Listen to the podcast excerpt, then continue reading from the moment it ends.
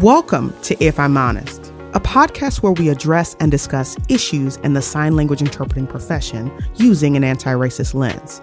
Here, we intentionally take up space and we say the thing. We name the thing that previously hasn't been named in efforts to change, challenge, and dismantle problematic narratives in our field. And we do this because an anti racist interpreter is just a better interpreter, period. I'm your host, Keisha Osborne, and I've been having these conversations for over a decade on an individual level. I think it's high time that we expand the conversation to include you. Let's talk about it. Welcome to If I'm Honest. I'm Keisha Osborne, your host. And this season on If I'm Honest, we're talking about anti racism in the larger context of the interpreting profession. And I think this is a great place that we start the conversation where we talk about some of the ways that our field and profession lend itself to things like systemic oppression, which disproportionately and by and large impacts Black and Brown interpreters as well as Black and Brown deaf people. And so I think if we start the conversation and talk about those things, as well as some of those individual idiosyncratic situations that we notice and observe in our everyday experience, that we can be become better interpreters. Now, I want to be clear that this is a space we start the conversation, but I hope to God it doesn't end here. I hope that the conversation continues in your everyday work life, in your hearts and your minds, uh, with other interpreters, so that we can expand this conversation and dismantle the ways. Um, and the walls of oppression that are in our field and within our own interpreting practice. All right. So I think one of the things I have to say, as I recognize that this is a hard conversation that many people don't want to talk about, many people don't want to discuss their power, their privilege, their um, their ways that they oppress and are harmful and unsafe. I want to talk about white supremacy culture. So I recognize that this is a difficult conversation. I get it, and it must be had, right?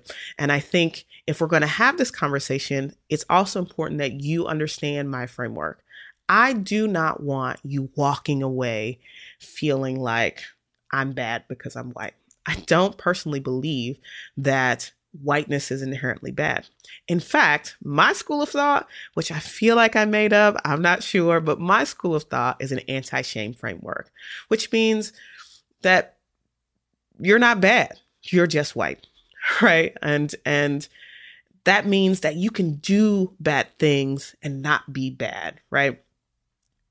Um, and being since being white isn't inherently bad, it means that you were just naturally predisposed, conditioned to believe, to think, to live in ways that are oppressive and harmful um, to other people. And so, together in this conversation, we want to talk about how we do this in, as interpreters, what harms we cause as interpreters, as teams, um, as people, right? And so I want to start this conversation here, and I'm hoping that even though that I may say something that is hard for you to unpack and to deal with and to hear, that you hear also that you aren't bad and that you still have the room to change and grow. And here's the thing that we know about growth is it doesn't happen without friction or resistance or change, right? Like you can't stay the same and keep existing in a space and expect to grow. It's just impossible. It's not going to happen. Right. And so we have to get uncomfortable if we're going to do anything worth doing. And so I hope that this is a space that you'll join me in doing that. I also want to talk about who my audience is. I also want to talk about who my audience isn't. So, first, let's talk about who my audience is. Primarily, my audience is white hearing interpreters. Okay.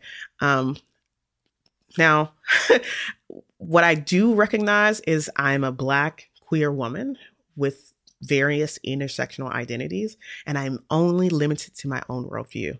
So I hope that I have people of varying identities, black and brown people, other black and brown people, as well as white people who will join me in this conversation and give their perspective because I'm only limited to my own. This is not a Keisha says, Simon says kind of thing. This is a let's talk about it, right?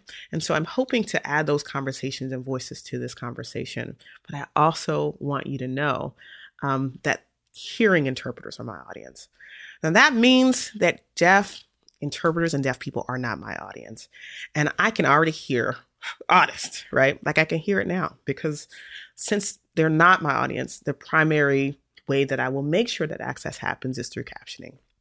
And here's the thing about it is I am opting out of trying to communicate with deaf people or, or, or talk to deaf people about these issues because of the power structure. In the larger strata of society, in American society, we have degrees that are on the plane of power, right? And we start with race, and then you go to socioeconomic status, and you got gender, and then you move all the way down. And all the way down on this end of the spectrum is ability, right? And so in America, in this context of American society, in most spaces, in the vast majority of spaces I walk into, my hearing status gives me more power than the deaf person. In most um, environments where I work and service deaf people, my hearing status gives me the power, right? And so what that means is, is I'm an oppressor sometimes. And that's just real. That's just real. So if I'm the oppressor, it makes me feel a bit icky to be an oppressor and talk to uh, deaf people of various identities and say, hey, this is a way I don't want you to oppress me. It just feels like the oppression Olympics. Um, and I don't want to do that in this space. In fact, I think there are probably better people better suited to have a conversation with deaf people about um, anti racism. I just don't think it's me. And so I'm not, I'm choosing not to do that. And I hope that makes sense. Nonetheless, um, I do think there are opportunities for us to talk about anti racism and anti audism that happen at the same time, right? It is not an either or, it is a both and. And so we need to figure out a way to talk about that um, because it does happen, right? It does happen on a daily basis. And so I'm hoping that you will join the conversation of anti racism where we'll talk about various topics like um, the N word and the interpreter archetype which I think was developed in ITPs and workshops and perpetuated there. And we'll talk about um, various things, and I'll have special guests, and uh, I think we'll have some fun. So buckle up, come on in the room. I'll see you soon. This has been If I'm Honest. I'm your host, Keisha Osborne, and this is a place where we have hard conversations. Until next time.